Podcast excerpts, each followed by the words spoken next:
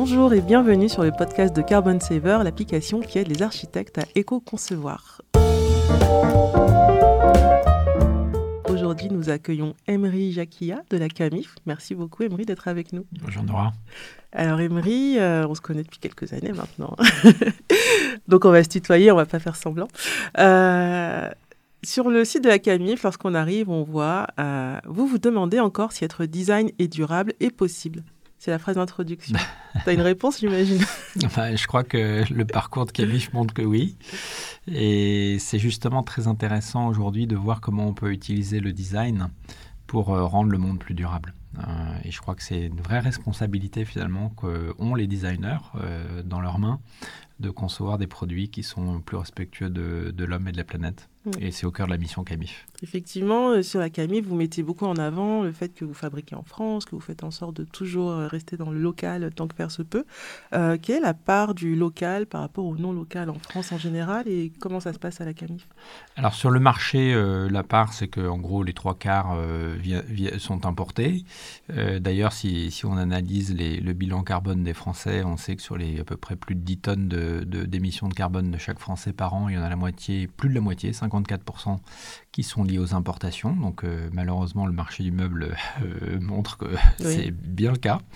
Euh, et le choix assez radical et, différenciant, singulier qu'on a fait quand on a relancé Camif en 2009, puisque la Camif c'était une coopérative qui avait été créée en 47 par des instituteurs qui s'étaient regroupés après-guerre pour se rééquiper et qui s'est développée par le, gros catalogue de vente par correspondance que les fils d'instit et les instits connaissent bien et que moi j'ai relancé après, après euh, bah, au tribunal de commerce en 2008 parce que l'entreprise a fait faillite. Doigt de fermer.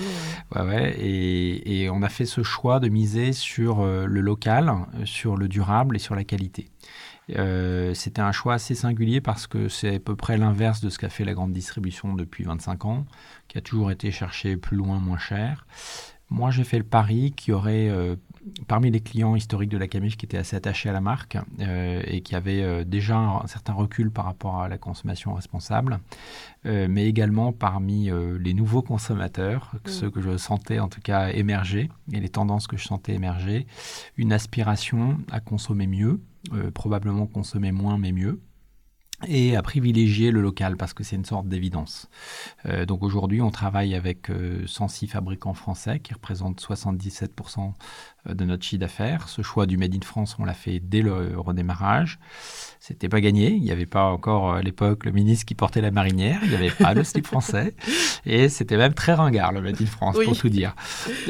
donc tout l'enjeu, ça a été de, de euh, de faire en sorte qu'on donne envie euh, aux clients de, faire un peu plus attention à ce qu'on achète, euh, d'où ça vient, se poser les bonnes questions avant d'acheter, par qui c'est fabriqué, dans quelles conditions sociales et environnementales. Et le travail de nos, de nos chefs de produits, de nos équipes, bah, c'est de trouver les bons partenaires pour dans tout l'équipement de la maison, que ce soit du mobilier, de la literie, du linge de maison, de l'électroménager, trouver les partenaires les plus locaux possibles. Mm. On parle beaucoup de, la désindustrialisation. Est-ce que ça a été difficile de trouver des fabricants, des usines euh, Vous êtes allé vers des ateliers, des usines, des chaînes de fabrication Comment ça s'est passé?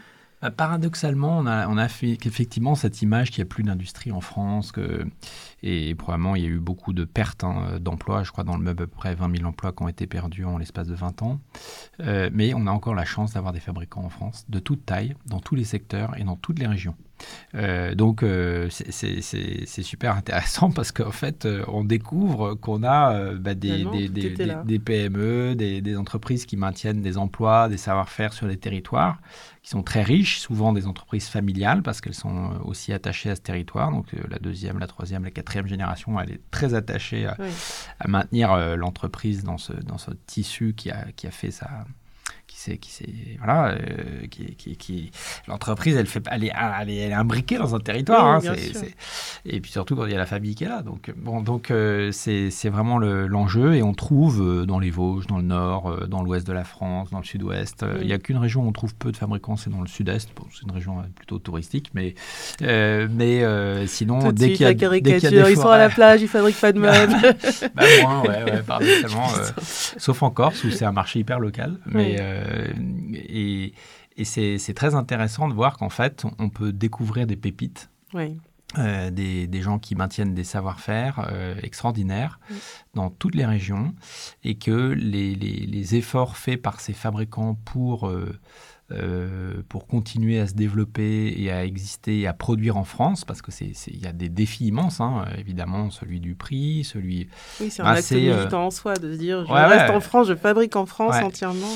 Et en fait peut-être ce qui caractérise euh, ceux qui sont encore euh, là, euh, après les multiples crises après, c'est probablement l'attachement d'abord au territoire. Le deuxième point clé, c'est l'innovation.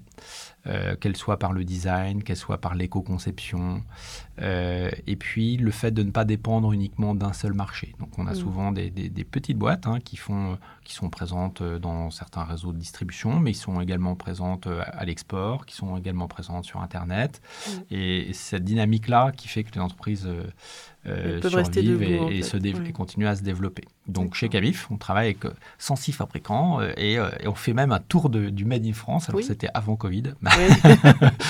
Oui. parce que le tour du Made in France, il n'est pas très compatible. Ouais, là, là, il est pas trop. On rassemble plein de gens de partout. il n'est pas trop Covid compatible en ce moment, mais, mais depuis 2014, on a lancé ce tour de France parce que c'est passionnant en fait de découvrir ces savoir-faire, de rencontrer les, les entreprises, les ouvriers, qui, euh, qui, produisent chaque jour, euh, de découvrir leur, euh, leur métier. ça crée beaucoup de fierté, même à l'intérieur des usines, parce que c'est rare que les... Parce que nous, dans ce tour de France, on invite nos clients et nos collaborateurs. Et donc, on passe des journées exceptionnelles. Et, c'est un moment de co-création aussi. C'est un moment de, pour créer du lien et pour co-créer, puisque l'après-midi, on fait des ateliers créatifs ensemble, où on, on, a autour de la table des ouvriers, des clients, des collaborateurs, pour imaginer les nouveaux produits de Camif de demain. Magnifique. Chez Carbon Saver, on fait comme vous. on met autour de la table les architectes, les architectes d'intérieur, nos équipes. Ah bah, crois pour fabriquer hein. l'application, c'est le euh, seul moyen, à notre sens aussi, de. Moi, je crois beaucoup à la, à la mobilisation de l'intelligence collective. Parce qu'aujourd'hui, on doit réinventer nos modèles, réinventer nos modèles de consommation, réinventer nos modèles de production. Et euh, pour réinventer des produits qui sont plus vertueux, euh, pour installer l'économie circulaire, par exemple, on sait qu'on doit mettre autour de la table des, des intelligences différentes. On doit mettre autour de la table des acteurs euh, très différents. Euh, voilà, et, que c'est comme ça, c'est en, réussissant à mobiliser l'intelligence collective qu'on va, on va innover, qu'on va sortir des produits. Euh, nous, nous, on a sur l'économie circulaire en 2017, on s'est lancé dans un, on a lancé le, un projet qui s'appelle Camif Édition hein, chez. Camif, qui, est, qui, était une première et qui était vraiment lié au travail qu'on a fait sur la mission, mais on y reviendra. L'idée étant de développer des produits vraiment en économie circulaire. Et on a fait un camifaton où pendant trois jours, on a réuni des designers, euh, des, fabricants, des experts de l'économie circulaire, une matériothèque, euh, une éco-matériothèque, euh, des consommateurs et nos collaborateurs pour essayer de trouver des projets. Alors c'était magique parce que Personne ne se connaissait avant le Camifaton. Puis au bout, à la fin des trois jours, il y avait des équipes projets qui sont constituées, qu'on a ensuite accompagnées pendant neuf mois, jusqu'à la sortie du, des produits. Et euh, parfois même beaucoup plus longtemps, euh, parce que l'économie circulaire, parfois, ça prend du temps. Euh, et là, par exemple, l'année dernière, on a sorti le matelas Timothée, qui est issu du Camifaton de 2017, et qui est le premier matelas entièrement fabriqué à partir de vieux matelas recyclés et qui a été, euh, si tu veux, c'est sa première boucle d'économie circulaire dans la literie. C'est l'association de une, boîte qui est à Flaviac en Ardèche qui fait du recyclage de vieux matelas, un éco-organisme, euh, un fabricant euh, français Agnor, puisqu'on est basé à Niort, la Cabif, de matelas, et on sort ce premier matelas qui est voilà, qui, qui n'utilise aucune ressource neuve et aucune ressource issue du pétrole, mais juste du réemploi. C'est la, révolution, parce que là, jusqu'ici, le discours, c'est un matelas, au bout de 10-15 ans, grand maximum, c'est poubelle. Oui, alors, mais ce qui, ce qui a été long à mettre au point, parce que ça a mis 4 ans, euh, justement, c'est la qualité de ce bloc de mousse entièrement fabriqué à partir des vieux matelas recyclés, mm. euh, qualité euh, de confort, qualité de résistance, de durabilité, qualité sanitaire, mm. voilà, et, et qualité-prix aussi. Parce que euh, si tu es hors marché... on n'est pas la princesse au petit pois, on est Voilà, exactement. Donc il faut répondre à cette équation qui n'est pas toujours simple, qui demande du temps et qui demande de l'intelligence collective. Mmh. Magnifique. quand on est architecte, comment on fait pour savoir si un meuble est vraiment fiable, on va dire, d'un point de vue environnemental. Comment je sais? Est-ce que les labels tiennent la route? Est-ce que ça veut dire quelque chose quand je vois euh, des labels avec des petits sapins, etc. Moi, je crois qu'au-delà des labels, euh, parce qu'on peut se perdre dans la forêt hein, des labels, euh, ce qui me semble important, c'est la transparence. Et donc, c'est l'attention qu'on va porter à la composition du produit, par exemple. Euh, et les questions qu'on va pouvoir poser ou, les réponses qu'on va pouvoir obtenir. Mhm. Donc ça, ça a été une des marques de fabrique de Camif, c'est depuis l'origine, offrir la transparence au consommateur pour mhm. faire son choix en toute connaissance de cause. Donc euh, on offre la transparence sur le lieu de fabrication avec un moteur de recherche qui permet de choisir selon des critères géographiques. On peut rechercher par pays, par région, par département, par critères sociaux et environnementaux. Parfois, il y a des labels hein, sur le bois, la mhm. gestion euh, durable de la forêt, PEFC, FSC, mhm. mais ce n'est pas suffisant il faut aller plus loin. Et euh, là où on a été plus loin euh, sur camif.fr, c'est qu'on offre la transparence, par exemple, sur l'origine des principaux composants du produit, euh, leur qualité intrinsèque, mais également combien de kilomètres ils ont fait pour aller jusqu'à l'usine. et là, là, on offre vraiment, on, permet aussi aux consommateurs de visiter l'usine avec des vidéos reportages des coulisses de la fabrication mhm. française.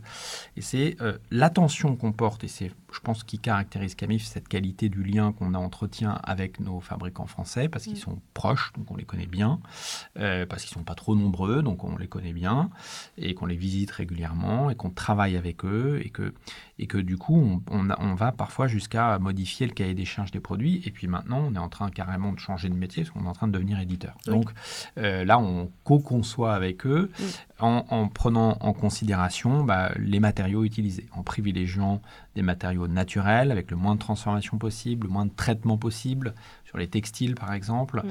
euh, avec euh, des matériaux issus du recyclage, euh, pour voilà, exemple matelas Timothée. Et quand on met au, point par exemple le matelas Timothée, on s'arrête pas là.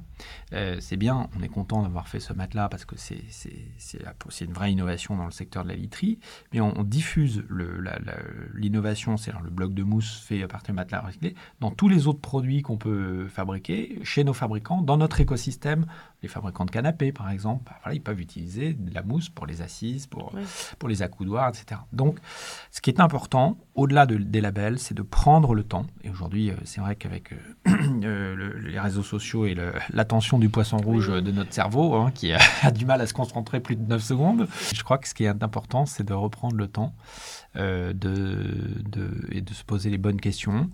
Comment il, est comment il est fabriqué, à partir de quels matériaux. L'idée de l'éco-conception, c'est euh, aussi euh, de limiter euh, la diversité des matériaux utilisés pour un produit. Moins il y en a, plus c'est facile à recycler derrière. donc sans colle, sans vis. Assembler plutôt que coller. S'intéresser beaucoup au traitement, parce que c'est souvent le matériau de base peut être assez inerte et, correct. Par contre, les traitements qu'on met dessus dans le temps sont des perturbateurs endocriniens ou des choses comme ça, ou, la pollution de l'air intérieur est un vrai sujet. Hein. C'est l'air intérieur est quatre fois ou cinq fois plus pollué que, l'air extérieur. Euh, surtout pour les chambres où on passe beaucoup plus de temps que toutes les autres pièces de la maison, puisqu'on dort 8 euh, heures par jour, enfin en moyenne. Moi, c'est un peu moins, mais bon. Euh, et, du coup, on respire l'air de sa chambre de manière assez passive, et donc important de, bien aérer, etc. Mais s'interroger donc sur les traitements. Voilà. Et se poser la question euh, est-ce qu'on ne peut pas faire mieux? Est-ce qu'on ne peut pas faire différemment? Et souvent, mieux, ça passe par moins. Mm. Donc moins de traitements, moins de, moins de matériaux, moins de matière, euh, tout en trouvant le bon équilibre, hein, parce qu'il faut que le produit dure euh, dans le temps. Voilà. D'accord. Intéressant. Donc finalement, lorsqu'on doit choisir un meuble, se poser la question de la transparence du fabricant ou du distributeur, ça donne déjà un indice sur sa vertu, quelque part. Ah, mais exactement. Alors nous, on, on en a caché. Et... absolument, mais et, et ce n'est pas facile. Hein. Quand on a commencé en 2010 à poser les questions, euh, on s'est heurté à pas mal de, de, de, fabricants qui nous disaient non, mais là vous nous posez des questions, c'est du secret industriel. Bon, genre attendez, on est quand même dans le meuble, hein, donc les secrets industriels. bon, euh, oui oui, mais bon, on veut pas livrer nos recettes de fabrication. Bon, ok ok, mais nous on a besoin de savoir parce que nos, nos consommateurs ont besoin de savoir parce que la transparence, c'est la base de la confiance. Et c'est pareil, quand on a fait les, premières vidéos reportages au cœur des usines, ils n'avaient pas vraiment envie de montrer le, cycle de fabrication, les machines, etc., en disant oui, bon, ça, ça non, mais la vertu de la transparence est tellement forte. Et effectivement, ceux qui jouent le jeu de la transparence, donc de la confiance, en, reconnaissant que parfois bah, tout n'est pas parfait. Hein, je veux dire, on a beau faire du Made in France, on a beaucoup de composants qui peuvent venir euh, de loin quand on fait des produits avec du coton bio ou avec euh, même du coton recyclé, euh, des fabricants de canapés. Au début, quand on a lancé la démarche en 2017, coton recyclé, il n'y avait pas du tout d'usine en France, donc on a été le chercher en Espagne. Bon, ok, bah, on est transparent, voilà. Donc tout n'est pas fabriqué en France. Qu'est-ce qu'il l'est? Combien d'emplois, quels sont les métiers et les savoir-faire qui sont en France, ne, rien cacher. Voilà. Et euh, toujours euh, dans cette démarche de, de, de, retrouver de la confiance et, d'être dans une démarche de progrès aussi. Oui. Parlant de démarche de, progrès, le label Bicorp, ça vous a aidé aussi peut-être à, construire ça? Alors, Vous êtes euh, Bicorp depuis 2015 avec ouais, Et sur l'entreprise, on a fait deux démarches parallèlement. on a démarré avec un modèle d'impact positif dès 2009 sur le territoire à Niort, sur le Made in France, etc. Et assez vite, on s'est dit, mais c'est bien, mais il faudrait qu'on apporte la preuve de ce, de ce modèle d'impact positif. Et donc on a cherché un référentiel qui nous permettait de, de nous jauger et de voir si effectivement euh, on répondait à des standards élevés en matière de normes ou de social, mhm. environnemental, dans les relations avec nos parties prenantes, dans les bonnes pratiques. Et euh, on a été une des premières entreprises labellisées Bicorp effectivement en France en 2015. On a été recertifié parce que le label Bicorp, ça dure 2-3 ans. Euh, on a été recertifié en 2018 et on est en cours de recertification. Et pour être labellisé, il faut répondre à plus de 200 questions. Euh, alors, euh, c'est parfois euh, très cruel, hein, parce que vous avez des questions. Quelle est, la, quelle, est la, part de vos fournisseurs dans un rayon de moins de 322 km de siège social et Ça fait 200 miles, donc c'est fait par des Américains. voilà. on a fait juste remarquer aux Américains qui en étaient pas loin de la mer à Niort et qu'on avait la moitié des 322 km qui tombaient à l'eau et qu'on n'avait pas de fournisseurs encore dans l'eau et qu'on espérait d'ailleurs jamais en avoir. Et donc, bon, on n'a pas, eu tous nos points sur ces... on pas eu tous nos points sur cette question-là, alors que par paradoxalement, on fait 77% de notre chiffre d'affaires avec des, fabricants Made in France, mais les fabricants de textiles avec lesquels on travaille dans les Vosges, bah, ils ne rentraient pas dans le périmètre. Donc c'est toujours la limite des labels, mais ça oblige et ça permet d'éviter des angles morts. Donc on peut être, nous, euh, notre, notre mission, ce qu'on a fait parallèlement le chemin de l'entreprise à mission, avec la rencontre en 2013 des chercheurs qui, euh, pendant la crise financière de 2008, avaient théorisé sur la société à objet social étendu, convaincus que l'entreprise ne, ne, peut pas se limiter à être une boîte à partager le profit, qu'elle a un vrai rôle, une vraie utilité dans la société, qu'on a un peu oublié ça. Et euh, donc on a fait un peu avec Camif le cas d'école de, ces chercheurs. Et euh, ce chemin de l'entreprise à mission a été passionnant, a été très structurant. Donc on a mis d'abord deux ans et demi pour répondre à une question assez simple, mais existentiel. À quoi on sert? Pourquoi on existe? Euh, quel est du profit, notre... pardi Voilà, bah, justement. le profit est, important, mais il ne peut pas être le, but ultime de l'entreprise. Ça ne peut pas être le, sens de l'entreprise. Et donc, on, a, on, a, on a mis deux ans et demi pour euh, sortir les deux phrases qui sont constitutives de notre euh, raison d'être. Non pas que nous ne soyons pas très efficaces avec AMIF, mais parce qu'on a souhaité de faire cette démarche de manière collaborative. Ça fait partie de notre culture. Donc, on a interrogé des clients, des actionnaires, des acteurs du territoire, des collaborateurs, des fournisseurs sur, au fond, pourquoi on existe, à quoi on sert, qu'est-ce qui serait fondamentalement différent si on n'existait pas, et inversement, qu'est-ce qui serait fondamentalement différent si tous les acteurs de notre marché adoptaient les bonnes pratiques de Camif ça changerait pas mal de choses. Alors, euh, et, on a, euh, au bout de deux ans et demi, sorti une formulation qu'on a inscrite dans nos statuts en 2017. Donc, c'est proposer des produits et des services dans la maison au bénéfice de l'homme et de la planète et mobiliser tout notre écosystème pour imaginer les nouveaux modèles de consommation, de production et d'organisation. Voilà, parce qu'on est convaincu qu'on est arrivé au bout d'un modèle. Et ça a rendu le projet Camifera encore plus passionnant qu'il était déjà. et surtout, ça a commencé à vraiment engager un chemin de transformation pour nous euh, parce qu'on a traduit cette euh, raison d'être en cinq objectifs de mission euh, qu'on a inscrits dans nos statuts en 2017, ce qui a permis à la fois l'alignement des actionnaires par, par, rapport au fait que l'entreprise n'était pas là uniquement pour faire du profit et à leur profit propre, on va dire, hein, mais qu'elle était là pour servir des enjeux qu'elle s'était autodéterminée, des enjeux sociaux, sociétaux, environnementaux. Donc on a eu on a posé cinq objectifs de mission associés à notre raison d'être. Le premier, c'est d'informer, de sensibiliser sur la consommation responsable. Et là, 15 euh, jours après l'inscription dans les statuts de la mission, j'ai avec mes actionnaires un comité stratégique que je réunis à peu près 4 ou 5 fois par an et je leur dis euh, bah, comme on vient de mettre notre mission dans nos statuts, euh, arrive le Black Friday. Nous allons donc boycotter le Black Friday et nous allons fermer le site de Camille Je me souviens de ce moment-là. C'était le premier gros Black Friday en France. Ouais, c'était le premier gros. Et dire, bah, nous, c'est rideau. On ferme, le, ferme Camille.fr euh, en 2017. Premier site, et le seul hein, euh, site e-commerce qui ferme son, sa boutique pour le meilleur jour de l'année. Euh, là, ils m'ont pris un peu pour un fou. Bon, ceci dit, j'ai mis vraiment les pieds dans le plat. Il y a un peu plus de fous maintenant. Oui, mais c'est ça notre fierté, c'est qu'il y a eu 1000, il y a l'année dernière 1000 sites e-commerce qui ont boycotté, alors sans aller jusqu'à fermer, mais boycotter le Black Friday, pas fait de promotion, faire passer les mm. messages qu'il y a des alternatives positives à la surconsommation, qu'on peut mm. consommer moins et mieux. Et euh, notre fierté aussi, c'est que ben, euh, ça ne nous a pas empêché, même si euh, l'année où on l'a fait, ça a été très mauvais pour le chiffre, forcément. Mm. puis on l'a répété hein, en 2018, 2019. Et, et, bien, ça ne nous a pas empêché, là, pendant la crise Covid, de faire 44% de croissance.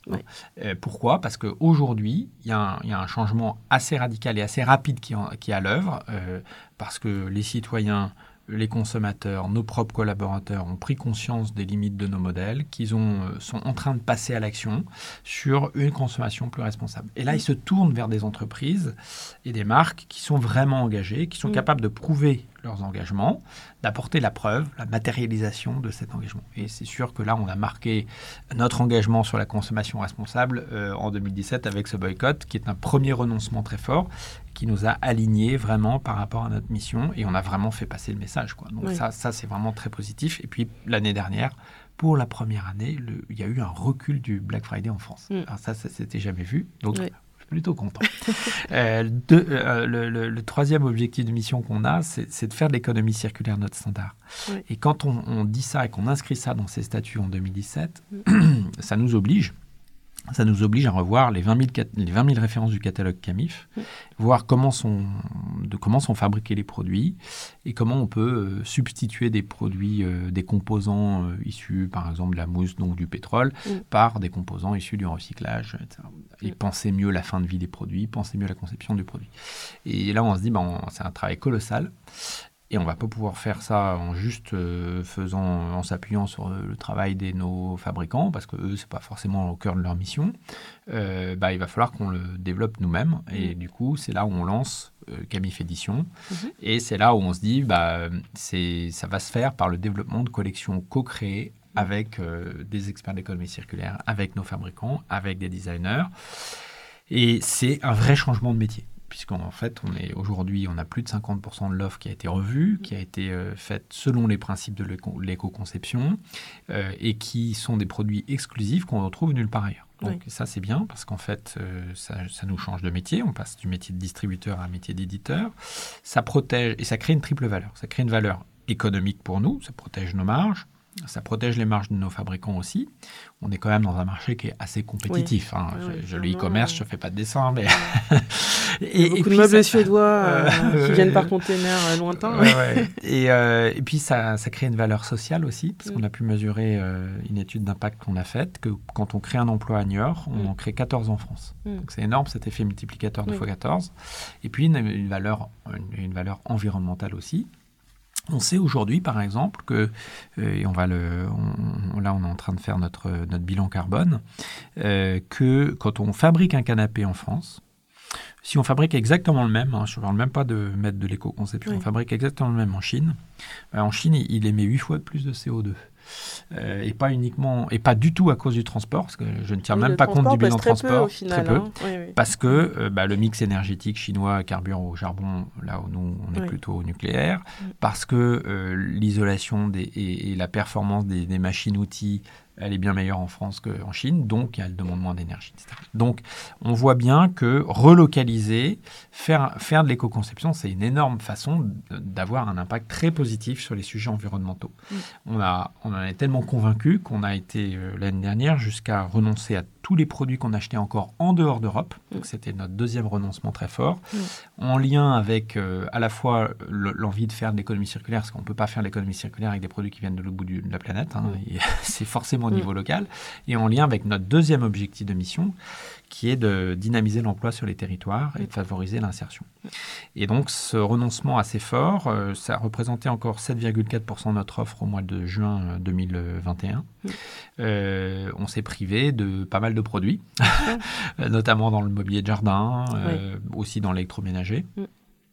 Avec euh, bah, l'idée que c'était le moment d'aller encore plus loin et d'apporter encore plus cette, euh, cette preuve de l'engagement au niveau local.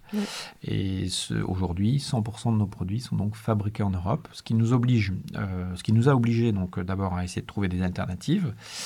C'est pas toujours simple, euh, parfois Bien on n'en trouve pas. On est En électronique de- notamment, c'est très compliqué. oui, voilà, bah, on est passé d'une quinzaine de micro-ondes à un seul. bon, voilà, et là on sait qu'on n'arrivera pas. Euh, Il y, a des- y, a des- il y, a des- il y a des produits où il y a un vrai challenge euh, sur le, le- le prix, ce qu'on peut trouver en, en Europe, mais ça va être plus Ouais, cher. Ça devient des, biens de luxe. voilà. Et, mais ce qui est assez intéressant, et d'ailleurs dans la dynamique qu'on a vue, dans la- dynamique commerciale qu'on a connue pendant la crise Covid, on a recruté beaucoup de nouveaux clients et beaucoup de jeunes. Mm. Euh, et les jeunes euh, consommateurs aujourd'hui, ils ils sont pas plus de moyens que les autres, hein, mais ils font beaucoup plus d'arbitrage. Donc, euh, ils ont euh, pas forcément le dernier smartphone à la mode, ils achètent moins. Ils acceptent de renoncer à des choses aussi, ouais, ouais, exactement, ils achètent moins. Ils, Mm. ils, ils ont, ils font plus de choses eux-mêmes. Ils achètent trois fois plus d'occasions que la moyenne. Et du coup, ça leur libère du pouvoir d'achat pour acheter mieux. Et du coup, quand ils vont euh, vouloir avoir un bon canapé, un bon lit, parce que c'est quand même important de bien dormir, on y passe un tiers de notre vie, donc voilà, eh ben, ils vont mettre le prix, mais aussi ils vont mettre l'attention à savoir d'où ça vient, comment c'est fabriqué, dans quelles Mm. conditions sociales et environnementales. Et là, ils vont se tourner vers des marques qui sont engagées, vers des produits qui sont capables de prouver leur intérêt euh, social et environnemental.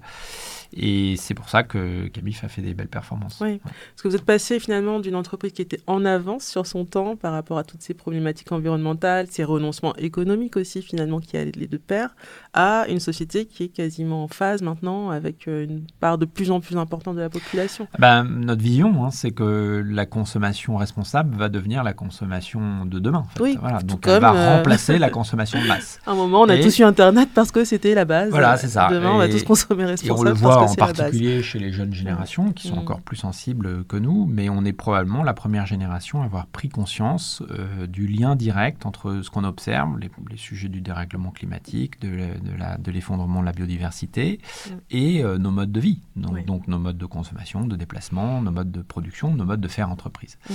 Et donc ça, ça nous met aussi une certaine pression parce qu'on est, comme on sait, on est obligé de passer à l'action. On n'a Oui. pas- le choix. hein. Oui. Sinon nos enfants vont, vont nous tuer. donc, euh, euh, donc il- et on est aussi la Ils dernière suffisamment bien génération. mangé pour pouvoir le faire. c'est ça. Et on est aussi la dernière génération, du coup, à pouvoir agir. Et chacun peut agir. Chacun à son niveau. Euh, quand on est consommateur, on peut utiliser son pouvoir d'achat pour influencer euh, le, le monde euh, économique. Mm. Euh, quand on est designer, on, pouvait, on peut utiliser son, sa créativité, son talent pour bah, designer des produits qui sont plus vertueux. Mm. Quand on est une entreprise, on peut avoir une mission qui n'est pas uniquement de maximiser le profit, mais qui est de- d'adresser des enjeux. Et nous, au cœur de notre mission, bah, c'est de développer la consommation responsable et la production locale. Mm. Voilà. Et ça rend le projet passionnant. C'est Oui. un vrai levier d'engagement pour les collaborateurs. C'est excitant finalement. Hein. Oui. Ça, rend le- ça redonne du sens à l'entreprise. Et on a, on, a, on a été tellement convaincus que ce projet d'entreprise à mission était euh, structurant, était euh, un outil très fort pour un dirigeant qui veut rendre son entreprise plus contributive, qu'on a créé en 2018 une association qui est la communauté des entreprises à mission que je préside aujourd'hui. Oui. Et euh, cette petite communauté euh, en 2018, voilà, qui avait un peu expérimenté le modèle avec ses chercheurs, etc., euh, avait volonté d'offrir ce cadre de partage aux dirigeants qui veulent s'engager dans cette voie-là pour rendre leur entreprise vraiment au service du bien commun. Euh, continuer d'enrichir le modèle parce que c'est toujours intéressant de voir comment, avec la gouvernance, avec l'inscription dans les statuts, comment ça marche. Mm. Et puis euh, le faire connaître et le Oui. diffuser largement. Et ben, quatre ans plus tard, parce qu'on est quatre ans plus tard, on a eu là en début d'année les chiffres, puisqu'on a lancé un observatoire des sociétés à mission. Il y a plus de 500 sociétés à mission en France. on a eu la chance que la loi Pacte reprennent finalement ce cadre euh, qu'on avait imaginé avec ces chercheurs expérimentés. En quelle année la loi Pacte? En 2019. Voilà, l'association euh, 2018. L'association s'est créée avant la loi, on a poussé. 2019, hop. Et c'est quand même extraordinaire. Donc c'est une vraie joie de, dire qu'en fait, le travail des chercheurs pendant la crise financière et l'expérimentation de quelques pionniers a abouti à un cadre légal, euh, ce, qui ce qui a permis d'accélérer vraiment la dynamique, qui correspondait à un moment qui était pas mal d'ailleurs, parce qu'il y avait il y a cette prise de conscience oui, ça a été la même chez les dirigeants, hein, quelque part, de, de, de euh, en fait, si, si, si, je suis un bon dirigeant aujourd'hui, si je ne mets pas les enjeux sociaux environnementaux au cœur de mon projet, si je ne suis pas capable de prouver l'utilité de projet de l'entreprise, je vais perdre les meilleurs talents, je vais perdre les clients, je vais perdre, et je, demain, je ne pourrai même plus de financement. Donc, en fait, dans 10 ans, ma boîte est morte. Donc, en tant que responsable euh, d'entreprise, c'est une sorte d'obligation, il y a une sorte d'urgence à se mettre en chemin. Et effectivement, bah, la loi PAC reprend ça en 2019, les premiers décrets sortent en 2020, et les premières entreprises à mission, euh, du coup, les premières sociétés à mission euh, sont reconnues. Qu'est-ce que c'est une société à mission? Attends, laisse-moi juste faire genre, je pose des questions. Ah d'accord. c'est moi qui pose des questions. Alors, l'entreprise à mission, Emery. Emery, l'entreprise à mission, est-ce que tu peux nous expliquer ce que c'est? C'est un statut C'est mon enthousiasme naturel qui Oui, tu fais toutes les transitions, l'enchaînement est nickel. je suis au chômage, là. je suis désolé, je ne devrais pas. euh, oui, alors tu me poses une bonne question là, Nora. Qu'est-ce que c'est qu'une société à mission? Euh, Alors, une société à mission, d'abord, c'est une société qui met vraiment au cœur de son projet une mission avec un impact positif et qui va définir euh, finalement ce champ d'impact, qui va prendre le temps de réfléchir à la raison d'être de l'entreprise, pourquoi elle a été créée, ce qu'elle veut changer dans le monde au fond, et la vision. Et ça, ça passe par à la fois pourquoi elle a été créée, euh, mais aussi la vision qui est portée par le, dirigeant et, l'équipe sur euh, ce qu'on a envie de changer dans le monde. Et euh, la société à mission est donc ce cadre légal, c'est une qualité, c'est-à-dire que ça peut s'appliquer à toute statut d'entreprise, toute forme d'entreprise. une URL, une SAS, euh, une, coopérative. Exactement, qu'on soit de l'ESS ou une, une, société euh, familiale ou une société cotée, bref, euh, qu'on soit une start-up ou une PME ou un grand groupe. il faut respecter un certain nombre de, guides qui sont assez simples. D'abord, l'inscription statutaire d'une raison d'être et des objectifs de mission associés. Donc, des objectifs de mission, c'est des objectifs sociaux, sociétaux ou environnementaux qui sont propres et singuliers à l'entreprise. Une fois qu'on a fait l'inscription statutaire, il faut mettre en place un comité de mission, donc une gouvernance de la mission. Alors pour les PME, les petites boîtes de moins de 50, on n'est pas obligé de le faire. On peut se contenter d'un référent mission dans l'entreprise, mais très souvent, on voit que même les entreprises qui n'ont pas l'obligation de le faire en fait, elle, elle, crée un comité de mission parce que c'est une façon d'oxygéner la gouvernance. Complètement. Très souvent, dans les PME, bah, il n'y a pas de conseil d'administration et c'est le premier organe de gouvernance de l'entreprise. Donc, ça, c'est vraiment très chouette parce que ça permet d'enrichir le projet avec des experts des thématiques. On, voit... est encore sur cette histoire d'intelligence collective bah euh, qui fait. que c'est la seule manière de mieux faire. En fait. Exactement. Et ce comité de mission est, très souvent un comité de parties prenantes. En mm. fait. Donc, c'est bien parce que l'entreprise n'est rien d'autre qu'un projet collectif. Donc, euh, Et puis, enfin, il faut se soumettre à un audit qui va évaluer la qualité de la société à mission tous les deux ans ou tous les trois ans selon la taille de l'entreprise, qui est fait par un organisme tiers indépendant externe. Donc il y a ce double contrôle, interne avec le comité de mission, externe avec l'audit, mm. qui est une vraie innovation de droit parce que dans le monde, il y a eu des évolutions euh, des droits euh, des entreprises, des sociétés. Euh, aux États-Unis, les Benefit Corporation, les, Special Purpose Corporation. En Italie, les Sociétés à Benefit. Mais en France, avec la société à mission, on a une vraie innovation de droit mm. grâce à ce double contrôle. Et on pense, au sein de la communauté, c'est un de nos plaidoyers, c'est de développer un modèle européen d'un capitalisme responsable qui passera probablement par une qualité type euh, société à mission euh, à l'européenne ou mission-driven companies. Mhm. Euh, voilà, oui, oui, attention. Et on a, on a d'ailleurs fait ce premier congrès européen, mais je ne voudrais pas devancer la question que tu pourrais me poser sur le sujet de l'Europe. et donc en décembre, vous avez, je crois, organisé Donc en, décembre, vous avez organisé le premier congrès européen des entreprises à, mission. L'objectif, c'est vraiment d'aller jusqu'au Parlement européen, finalement, de faire en sorte que ça devienne une loi européenne. En fait, l'objectif, c'est l'enjeu clé, c'est de changer d'échelle. Et, c'est de passer, euh, alors euh, aussi bien en France qu'en Europe, c'est de toucher un maximum d'entreprises qui s'engagent dans cette voie. Euh, et qui structurent une démarche d'impact positif sur les enjeux sociaux et environnementaux parce que l'entreprise est le plus puissant levier de transformation de la société qu'on ait à disposition et il faut l'activer, il y a une urgence. il, y a, une étude qui m'avait pas mal marqué, c'est celle de Carbone 4, qui montre que si tous les consommateurs adoptent les meilleurs éco-gestes, qu'on prend plus sa voiture pour les trajets de moins de 3 km, qu'on prend plus l'avion, qu'on mange plus de viande, on n'aurait fait que 25% du chemin pour nous limiter dans la trajectoire des 2 degrés de l'accord de Paris. Donc, les 75 autres du chemin, ils sont à faire par les entreprises. Ça nous met une sorte de responsabilité. Toutes les échelles doivent être mobilisées. Exactement. Et euh, donc, c'est pour ça que nous, au sein de l'association euh, de la communauté d'entreprises à mission, qui est une association d'intérêt général, on se bouge pour diffuser le modèle dans les réseaux, euh, sur les territoires.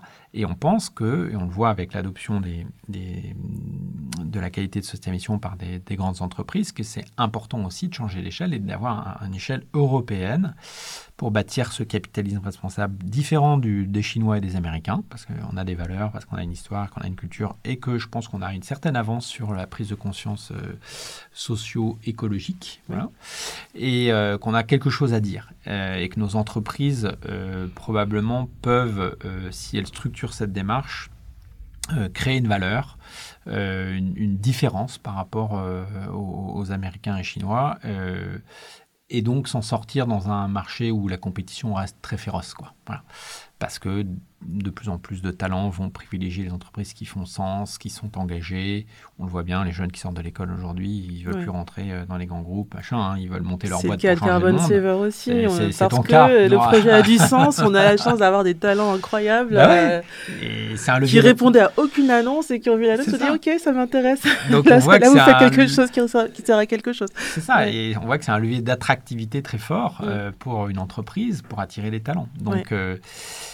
attirer des talents, fidéliser des clients, euh, redonner du sens aux collaborateurs, donc euh, avoir plus d'engagement chez les collaborateurs. Tout ça, ce sont des leviers de performance à un moment Totalement. Et donc, on peut, on peut avoir. Il y a une troisième voie, un modèle différent. Et au niveau de l'Europe, on, voit qu'il y, y, a ce besoin, hein, pour les grandes, notamment pour les grandes entreprises qui ont des filiales partout en Europe, qui ont fait le chemin d'entreprise à mission en France, de la volonté de déployer partout là où ils sont Oui, et puis on a l'effet Covid qui accroît euh, la fuite des cerveaux euh, dans toutes ces grandes entreprises. C'est vrai que c'est un effet positif de cette crise, quelque part, c'est que ça nous a. Hum, ça nous, on a vécu une expérience collective mm. qui est incroyable, quoi qui est unique dans l'histoire de l'humanité. Non, 100% de l'humanité qui vit la même chose en même temps, c'est jamais ah, arrivé. Non, c'est jamais arrivé. Donc, et moi, je crois beaucoup à la force de l'expérience pour changer.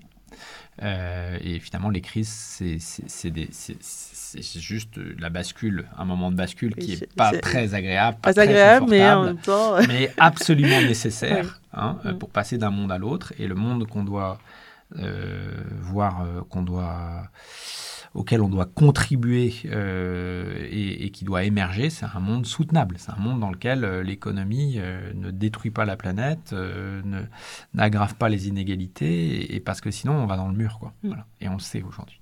Donc voilà, ça nous donne une belle responsabilité, ma chère Une belle inspiration, Emery, pour nous, jeunes padawans, et les architectes qui nous écoutent.